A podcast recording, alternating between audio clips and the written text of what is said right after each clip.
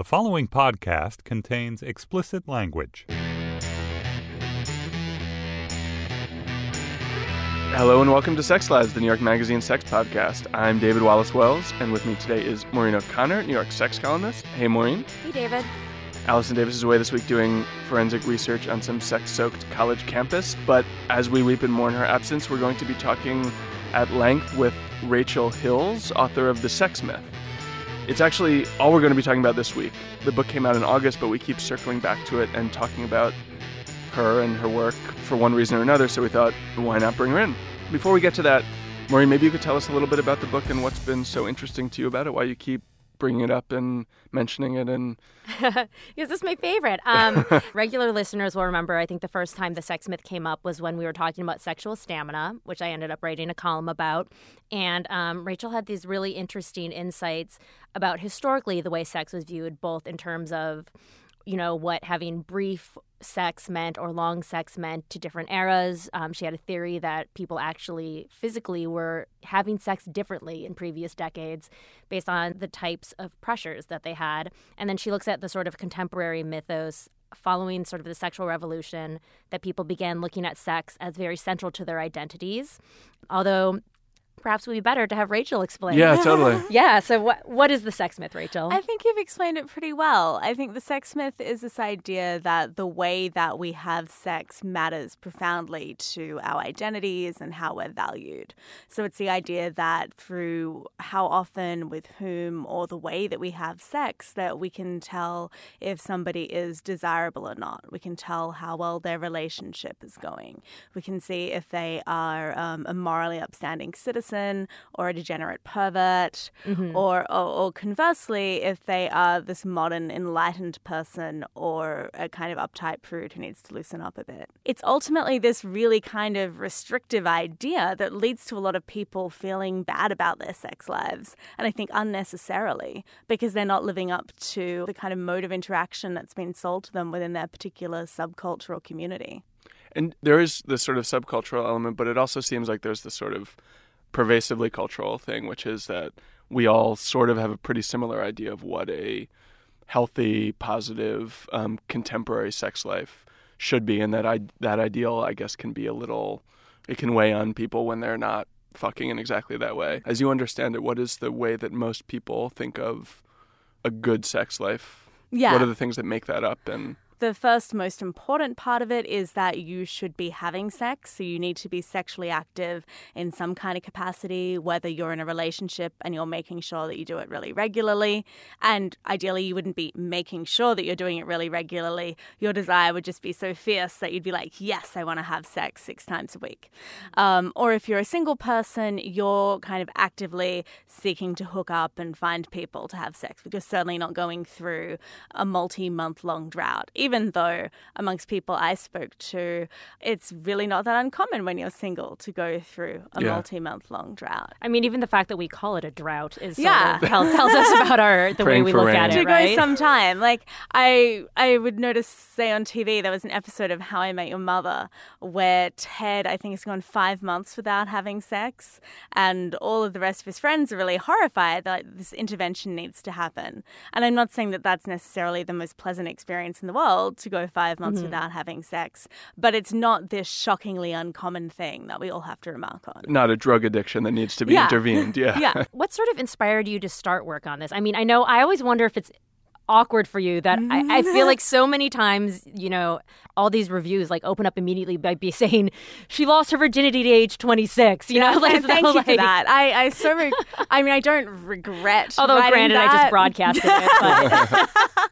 So Maureen's referring to an opinion piece that I published in the New York Times about a month ago, in which I talked mm. about the shame that I felt when I was younger about not being sexual, and um, how that led to me writing the book. And now that that article's out, every time I do an interview, people bring it up. And sometimes journalists feel like, so Rachel, how old were you when you first had sex? And I'm like, oh, God, I have to answer it, but it's already out there. But conversely, I think the really great thing about that article is I've never received so many emails oh, from really? people who have related to it and been moved by it of all different, well, mostly twenty-somethings generally getting in mm-hmm. touch. Um, but anyway, you wanted to know yes. why I wrote the book. Yes. Um, so my the fact that I wasn't getting laid and that I felt bad about that in a bunch of different ways was definitely part of it on a personal level, I think. So for me, not having sex was not exactly a choice. It's not like I was literally throwing myself at people constantly yeah. and getting rejected. But in my ideal world, I would have been having sex much younger than twenty-six. Mm-hmm. It was tied in with this idea that sex was not just necessary for the reproduction of the species, but that it was just this assumed kind of monolithic thing, and that if you weren't doing it, and if you weren't doing it regularly, and let's face it, also probably monogamously and heterosexually, that there's something terribly wrong with you. And tell us about what you learned about that spectrum through all your interviews and research. What what did it look like when you sort of peeled the ideal away? The thing is that it varies enormously. Totally. There was an article I did recently for a women's magazine around the book's release uh, where I was asked to chat to thirteen women about how often they had sex. And the thing that I found most fascinating is without even trying, I found thirteen people with radically different sex lives. So there were a couple of people who had, I guess, more normative kind of experiences. So they were in relationships and doing it, say, twice a week or two to three times a week, I guess, or they were single and they had a couple of regular hookup buddies and they might have sex every couple of weeks. But then in amongst that, there was also um, a twenty-nine-year-old woman who had never had sex ever. Uh, there were people who were single and hadn't had sex for two years. There was a woman who was having sex four times a week, but that was partly because she was kind of trying to reach that benchmark. Um, there was another woman who was really sexual. Um, she identified as a very sexual person, but she was in a relationship where she could not have um, sexual intercourse with her partner because of the particular disability he had. So they were sexual regularly right. in their relationship, but they were having sex, quote unquote, far less often. And is is frequency really the main thing that you talked to the subjects that you interviewed about? You know, or were there were there other normative questions? I wanted to understand what they felt they should be doing versus what they actually were doing, and I guess frequency ties into that a bit. Um, it ties into it a lot, really, because it's very tied up with these ideas of desire and desirability. But I think um, ideas around being gay or straight or bi or trans, I mean, these things all fit into it as well. Or um, these ideas that there are proper ways that a man should engage in sex, or proper ways that a woman should engage in sex. There are also these ideas about what good sex le- looks like as well, which is sex that is orgasmic, sex that is um, adventurous and that has effort being put into being creative because of this fear of boring one's partner or of having bad sex, which would make you a bad person. Right. You wrote about, you, there's a section where people talked about the importance of spontaneity. Yes. Which struck me as something I don't think, or I'd never thought about coherently in that way, that there, you know, the idea that like the spirit moves you and then you just start fucking. And mm-hmm. I mean, which uh, which also seems particularly, it seemed like most of the people you interviewed were pretty young. Mm-hmm. And that also struck me as something that I wonder if that would feel different if you were, say, interviewing people who are married with children or. Oh, absolutely. And I also think um, it was interesting to me that I think one of the women who was most invested, and I did speak to men mm-hmm. too, I've yeah. focused a bit on women here, um, but one of the women who was most invested in spontaneity was um, a twenty-three-year-old who was planning on waiting until marriage to have sex. So she was imagining what her future sex life would look like, which would be frequent and, you know, amazing and totally spontaneous because you should never plan sex because – and I'm even though she's planning here. The absence of sex, that's right? That's true. That's a really interesting point. But I think this idea of spontaneity is tied up in this question of desire and not just of your desirability, but how much you desire your partner mm. or who you're having sex with. Because if you desire them enough, you shouldn't have to plan it. And if you don't desire them enough, there's this fear that it says that there's something bad happening with your connection.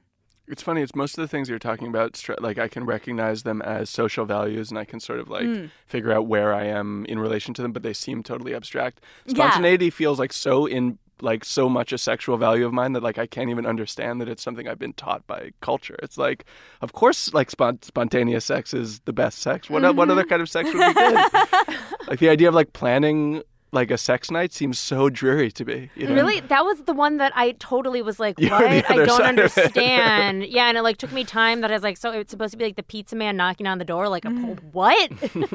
I think it's more that you, whether you're meeting somebody, in which case, but then, you know, often even if you're meeting somebody for the first time and you're going to have sex with yeah. them, it's, that's not necessarily spontaneous either.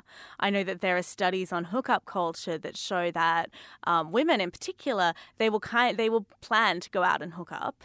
Yeah, or, I feel but, like I usually know when I'm gonna hook up, even if I know like I'm gonna have a random hookup. Yeah. I know when the random is gonna happen. It reminds me actually of that um, phenomenon now of everybody talking about the Netflix and chill, as though you need to pretend like you're only going to watch a Netflix and just hang, and then whoops, we ended up having sex. I was talking to a friend like that, and she's like, I don't understand this at all. Why can't people just say, let's fuck? Like, why do you have to pretend something else is going to happen? Even less euphemistic things like asking someone to come back to your place to have a drink. It's mm-hmm. like, why do you, yeah. Yeah. Well, like, there's no mistaking that request, you know? But you sort of just has to pretend for some reason. Yeah. I think it helps people deal with fear of rejection. So talking true, about true. hanging out at someone's house and watching Netflix, I thought to myself, oh, God, that's so Australian. um, back when I was living in Australia, like that's totally how you would flirt with people or try mm-hmm. to pick them up. You wouldn't say, do you want to go on a date or do you want to have sex? You would say, oh, I'm going to be in the neighborhood next Sunday. Do you want to go for a drink? You also wrote a lot about sort of the ideas of performance during sex. Mm-hmm. And I found it very fascinating the way people just...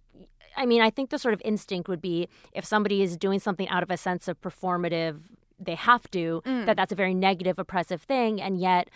I do also think that there's an element of performance that people actually just straight up enjoy, which was something I think that was recurrent both in your book and sort of made me think about it. And I think, I mean, I think that's true mm. for lots of people. And I think that's not just uh, a performance within like an act of sex. It's right. also a kind of social performance that mm-hmm. we participate in when we talk about sex. Do you find yourself sort of rewriting your own sexual experience when talking about it in public? Are there ways in which the things you tell your friends and your associates differ from the way that your sex life actually is led? Sometimes, and I'm definitely not the only person who does this. Uh, since writing the book, I notice it a lot when my friends do it as well. But in terms of what I do, it's kind of ironic because it's counter to what we're led to expect women do when it comes to sex, which is this idea that women will downplay the number of partners that they have. And I notice that through inference, I'll often imply that I've had more partners or more sexual experience than I've had. Even though I'm out in the New York Times now. I'll just talk about sex in a generalized kind of off-the-cuff kind of flirty way. And I will take single or a few number of experiences and make them sound larger. And you find that people in talk in having those conversations with you treat those abstract comments as a sign that you, they're just like... so many encounters to, like, you couldn't even possibly list them or whatever? Well, it's the way that most people talk about sex generally. I mean, so some of the conversations that we'll have casually around sex will refer to specific encounters, but often generally we'll be talking about experiences in a much more general way. It's what everybody does. Um, they'll say, I like this, or I don't like that, or I found X, or I found Y. And you'll go, yeah, totally. Yeah, exactly. Um, or you'll reflect back with your experience, but because you're not being specific, people will just assume that you... Like it must have taken so many years and partners for her to come down and realize that those were her preferences. Yeah. yeah, exactly. I wondered if you could tell us a little bit, sort of allow us to zoom back and talk a bit about how, I mean, we're obviously living in the culture you're describing with the particular mores and particular ideals that you're that you wrote about, but when you feel that sort of cultural era began, what preceded it, what brought it about, and um, if there were other eras in our sexual history that you've looked at that seemed particularly interesting or weird or worth talking about. Mm, well, it's interesting because as in the book, I do kind of lay out this kind of history of how things have changed. So I talk, for example, about how around the time of the Industrial Revolution, this idea of the self as a kind of distinctive thing as compared to other people arose, and how the kind of symbolic importance in sex seemed to be attached to that as well. And this idea of nakedness and privacy uh, came about then. And I talk about how that contributes to the sex myth. And I also talk Um, about the sexual revolution, which I probably should put in quotation marks because it's not like everything literally changed in the nineteen sixties, uh, about how that and everything that followed it uh, in some ways showed less, it wasn't so much about a change in behavior, but it was also about a change in ideals. It's a shift from the middle class trying to distinguish themselves from others by saying, look at us, we're more moral and we're more restrained when it comes to sex because we see it only as an act of love and reproduction, to a kind of resistance to that because that is an idea that hurts a lot of people, particularly women and queer people. Um, and, you know, basically anyone who doesn't want to have sex in a monogamous, married kind of missionary position kind kind of way, and then kind of an attempt to shift that into a culture where if that hurts people, we say, well, then a positive sexual culture is one in which people are allowed to have sex in whatever way they choose. And instead of saying sex is bad, we say sex is good. But then I'm also kind of, I don't know that that kind of straight line of history really works so much.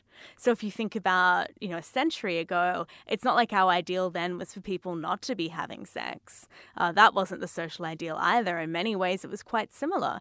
Uh, people were still expected to be sexually active, and to there was a desire to have good sex as well and pleasurable sex. Um, it's just that the proper place for that sex to happen was considered to be within marriage. But it certainly wasn't cool to be a twenty-five-year-old spinster or bachelor any more than it's cool now to not have had sex.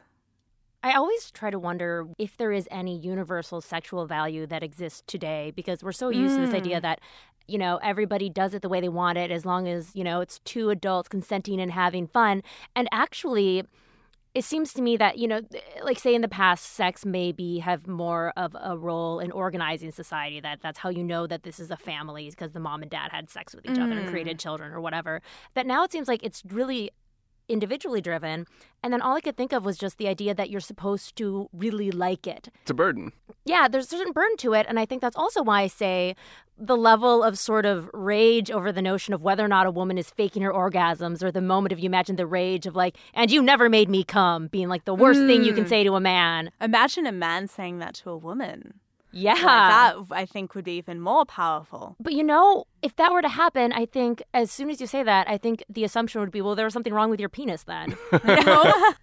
Maybe that's just me being horribly oppressive. I don't know. I think of a story that didn't end up in the book. Uh-huh. Um Again, talking to a woman, and she she personally had never had an orgasm. Mm-hmm. Um, and she was a little bit bothered by it, but she's like, ah, sex is good for me anyway. Yeah. But she told me the story about the one time with her ex-boyfriend when he couldn't orgasm ah. and how she just could not let it be. He's uh-huh. like, it's fine, it's fine. And she's like, no, I have to make this happen. So I uh-huh. think that within that kind of heterosexual, gendered kind of context, women can take lack of male arousal mm-hmm. or lack of male desire or, you know, male climax, mm-hmm. um, even more personally. I think you're right that a big part of that ethic is that we must like sex. Just before I came down to meet you guys, I read an interview with myself mm-hmm. in the Globe and Mail in Canada. And one of the things that it said, it said, Rachel Hills is not anti-sex. So it's not that Rachel doesn't like sex. And this is true. I'm not anti-sex. Yeah. And I don't not like sex. And I would like people to have lots of orgasms. That would be great.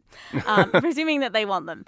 Uh, but I thought to myself how even people who are anti-sex, or people who want to control other people's sexual behavior, people who believe that certain types of sex are bad, whether they're anti-sex work, whether they're um, anti-pornography, um, or whether they are, you know, there are so many people who are anti-same-sex relationships. Those people wouldn't consider themselves to be anti-sex yeah, either. Nobody does. And they'd be so offended if you said that to them. Well, I suppose it's like nobody self-describes as a racist either. Yeah, you know? Exactly. As I'm like looking at this, whether like our only value is just like pure enjoyment, is it acceptable for one party to enjoy sex a lot less than the other? Like, does that strike us as something inherently bad? Well, who's us? I don't know. And, and when we say our only value, maybe our sitting yes. around the table True. As a shared value. Actually, I also found with the people that I spoke to, and I think this is a kind of shared generational value as well, um, there's a value of non-judgment. Yeah. So one of our values is whatever you do is fine, so long yeah. as it's consensual right. and so long as you're enjoying it.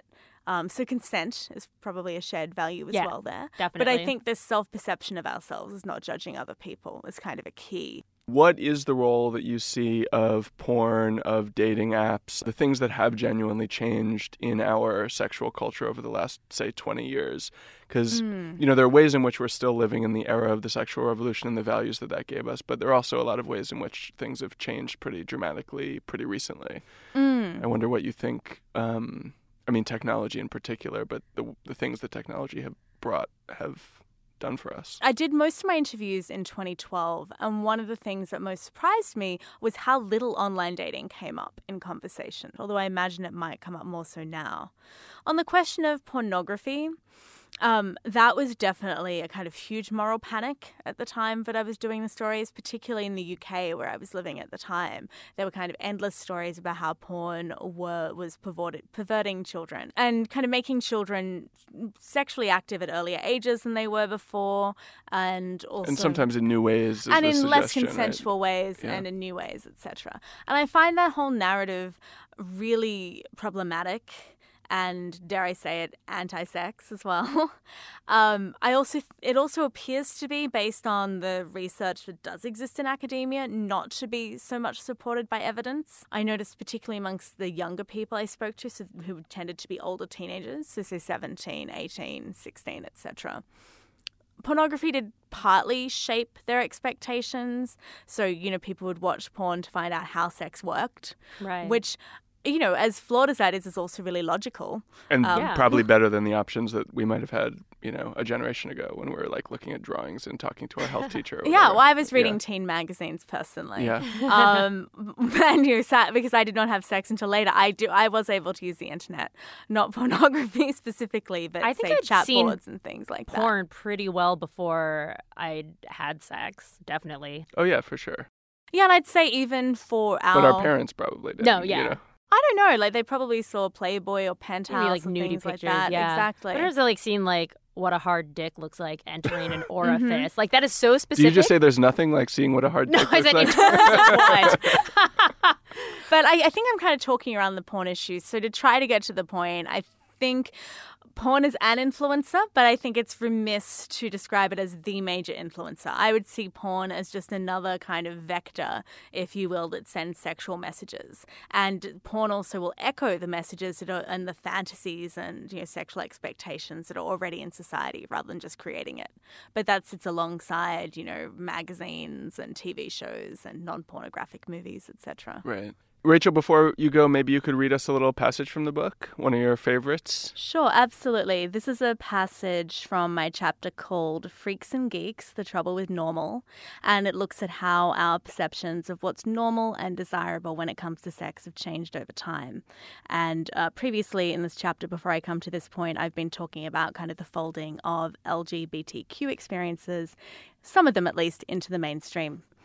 On the less trendy side of the non-normative divide lie people like Nin, a twenty-three-year-old sex-positive, polyamorous trans man living in the northwest of England. None of those qualities make him unusual within the progressive, sexually open scene he inhabits. I live in a community which is pretty comfortable with alternative genders and sexualities, he explains. But people like Nin are still largely invisible in most parts of the media, which I feel I need to add is something that has changed a little since twenty thirteen when I was writing that. Gay and lesbian people may be normal now, but trans and genderqueer people are still treated as puzzles that need to be solved. And while no strings attached sex is expected among people of a certain age and class, monogamy is still assumed to be the desired endpoint of any relationship. Even within Nin's own group of friends, there are norms and expectations to grapple with. Because I am honest and open about my preferences, people expect me to have far more sex and in far more interesting and exotic ways than I actually do, he observes. Mentioning that I spent the evening with my partner and two other people who are part of my poly group can lead to speculations of orgies, rather than us sharing a meal and watching movies. When I sleep in a friend's bed, I now realize that I need to clarify that we didn't have sex. And while I will happily give people condoms and lube when I'm being activisty, the assumption people take from that is that I have a great deal of kinky, penetrative sex. If being normal means having your sexuality removed from discussion, people like Nin, who still exist at the margins, are seen only through the lens of their gender and sexuality. There's this idea that because you're kinky, you're vastly experienced and up for anything, Nin says, jokingly referring to what he calls the land where people have more or more interesting sex. And I like this quote so much, I'll just read the whole thing before I wrap up. People who believe in this land and believe they are outsiders to it don't want to offend people who live there by saying the wrong thing, he says. They realize that a lot of what they might have heard about could be wrong, but they assume there must be something interesting happening. So if you try to ask people what they expect of you, or why they jump toward thinking that sleeping over at a friend's house means some kind of kinky orgy, you end up with a weird miscommunication, where they are trying to allude to this big secret they are sure you know about and demonstrate that they are accepting of your wild ways. At the same time, you actually had a Disney film marathon and don't think that there is any big secret, because even if there is a mysterious land where people have more or more interesting sex, you certainly don't live there. After all, your experience is just normal for you. Rachel, I love how you pronounce condoms. I've noticed this, that the, the yeah. non-American condom the pronunciations are always so adorable. Yeah. yeah. Condoms. That's it for Sex Live. Rachel Hills, thank you so much for coming on. Thank you so much for having me. Um, Maureen, thanks to you too. Yeah. Uh, our producer today is Sam Dingman.